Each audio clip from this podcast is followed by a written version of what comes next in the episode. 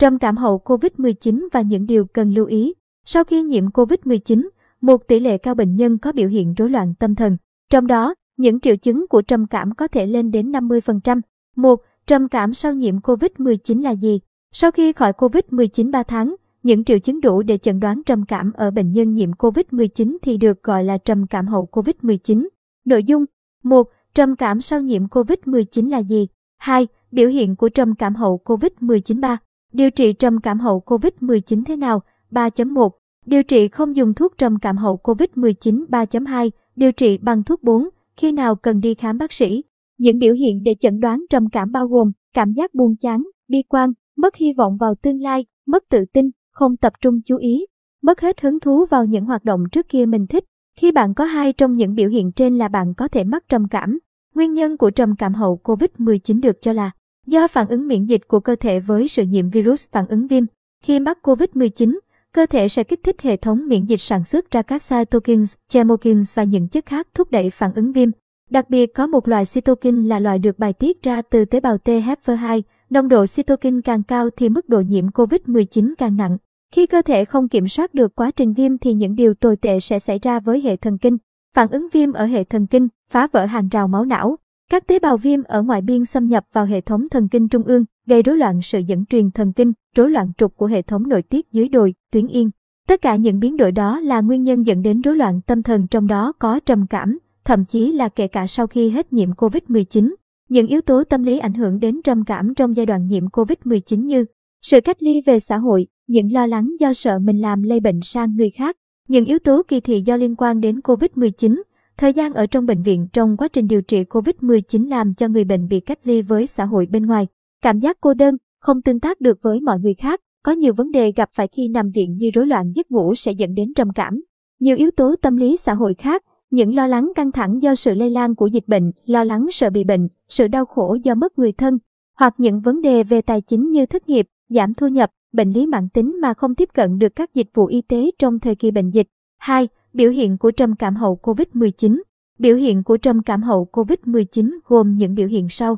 Cảm giác buồn chán, mất hy vọng, bơ phờ, không thấy được khả năng hồi phục sức khỏe của mình, Vô cảm, không có hoặc có rất ít những phản ứng cảm xúc khi thấy người khác bị nhiễm hoặc chết vì Covid-19, mất hết hứng thú trong công việc hàng ngày, thu rút các mối quan hệ xã hội, kể cả những mối quan hệ với những người thân yêu của mình. dao động, không quyết đoán khi đưa ra kế hoạch trong tương lai, sợ bị nhiễm Covid-19 hoặc ngược lại, mặc kệ không quan tâm, biểu hiện hay quên, không có khả năng hoàn thành một công việc hay một nhiệm vụ nào đó, kém tập trung hay bị sao nhãng trong công việc, rối loạn giấc ngủ, bao gồm cả mất ngủ, ngủ hay mơ, khó đi vào giấc ngủ hay tỉnh giấc sớm. Đau đầu, có những triệu chứng của lo âu đi kèm, tăng sử dụng chất kích thích như rượu, cần sa, amphetamine, cảm giác kiệt sức, suy nhược thần kinh. Trầm cảm là một bệnh có thể điều trị được và việc điều trị thuốc cần phải được bác sĩ chuyên khoa tâm thần chỉ định. Việc lựa chọn thuốc cần phải xem xét phù hợp với từng cá thể người bệnh. 3. Điều trị trầm cảm hậu COVID-19 thế nào? 3.1. Điều trị không dùng thuốc trầm cảm hậu COVID-19 khi có biểu hiện trầm cảm hậu Covid-19, nên thiết lập một lịch trình công việc mới cho mình, có thể bắt đầu làm ở nhà, tạo những thói quen hay những thú vui mới, thay vì những thói quen sinh hoạt cũ. Hạn chế đọc quá nhiều tin tức hoặc tìm hiểu thông tin trên mạng xã hội gây hoang mang, lo lắng. Tập luyện thể dục thể thao thường xuyên, ít nhất 30 phút mỗi ngày và 5 ngày trong một tuần. Chế độ ăn uống lành mạnh, ngủ đầy đủ, duy trì các mối quan hệ xã hội. Áp dụng các liệu pháp trị liệu tâm lý như liệu pháp nhận thức hành vi, liệu pháp gia đình, liệu pháp tương tác cá nhân. 3.2. Điều trị bằng thuốc. Trầm cảm là một bệnh có thể điều trị được và việc điều trị thuốc cần phải được bác sĩ chuyên khoa tâm thần chỉ định. Việc lựa chọn thuốc cần phải xem xét phù hợp với từng cá thể người bệnh. Điều trị trầm cảm hậu COVID-19 cần sử dụng thuốc chống trầm cảm. Các thuốc chống trầm cảm có tác dụng điều chỉnh chất, dẫn truyền thần kinh, tăng serotonin, noradrenaline là những chất bị giảm đi trong não dẫn đến trầm cảm. Tuy nhiên, thuốc chống trầm cảm có thể gây ra một số tác dụng phụ khi mới dùng. Song, tác dụng phụ đó sẽ dần dần giảm đi theo thời gian. Vì vậy, chúng ta vẫn phải dùng loại thuốc này để điều trị trầm cảm.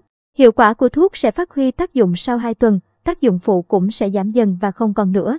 Nhóm thuốc chống trầm cảm ba vòng Nhóm thuốc chống trầm cảm ba vòng ví dụ như amitriptyline có thể gặp phải những tác dụng phụ phổ biến sau, khô miệng, nhìn mờ, táo bón, tăng cân, vã mồ hôi, buồn ngủ, chóng mặt, rối loạn nhịp tim như nhịp tim nhanh, hồi hộp, trống ngực. Tuy nhiên, những tác dụng phụ này giảm và mất dần sau 2 tuần. Nhóm thuốc loại SSRIs và SNRIs các thuốc nhóm này thường có tác dụng không mong muốn phổ biến như cảm thấy dễ kích thích hay lo lắng, cảm giác mệt mỏi, khó tiêu, đầy bụng, đau dạ dày, tiêu chảy hoặc táo bón, ăn không ngon miệng, chóng mặt, mất ngủ hoặc ngủ nhiều, đau đầu, giảm nhu cầu tình dục, giảm sự khoái cảm, khó khăn để đạt được sự cương cứng hoặc duy trì sự cương cứng khi sinh hoạt tình dục. Những tác dụng này sẽ giảm dần, mất đi sau vài tuần sử dụng thuốc. Lưu ý, một tác dụng phụ hiếm gặp nhưng nghiêm trọng của nhóm thuốc SSRI hay SNRI là hội chứng serotonin xảy ra khi chất dẫn truyền thần kinh serotonin trong não quá cao với những biểu hiện như lú lẫn, kích thích, co cứng cơ, vã mồ hôi, đi ngoài phân lỏng, run rẩy, rối loạn nhịp tim, co giật, hôn mê. Khi gặp các triệu chứng này cần phải ngừng ngay thuốc và bệnh nhân cần phải nhập viên. Ngoài ra một số vấn đề có thể gặp phải nhưng hiếm như rối loạn điện giải hay gặp ở người già, ý nghĩ tự sát. Đây cũng là những tác dụng phụ nghiêm trọng cần phải khám lại bác sĩ ngay khi có những dấu hiệu này. 4. Khi nào cần đi khám bác sĩ? Bạn cần phải đến khám bác sĩ khi có những biểu hiện sau. Thường xuyên cảm thấy buồn chán và trống rỗng, ngủ nhiều hoặc ngủ ít hơn bình thường, rối loạn ăn uống ăn nhiều hoặc ăn ít hơn bình thường, có biểu hiện kích động hoặc kích thích, cảm giác mất hết năng lượng, mất hết mọi hứng thú trong cuộc sống, không thể tập trung vào công việc, có ý tưởng hoặc hành vi tự sát. Xem thêm video đang được quan tâm, tiến sĩ bác sĩ Trịnh Thi Bích Huyền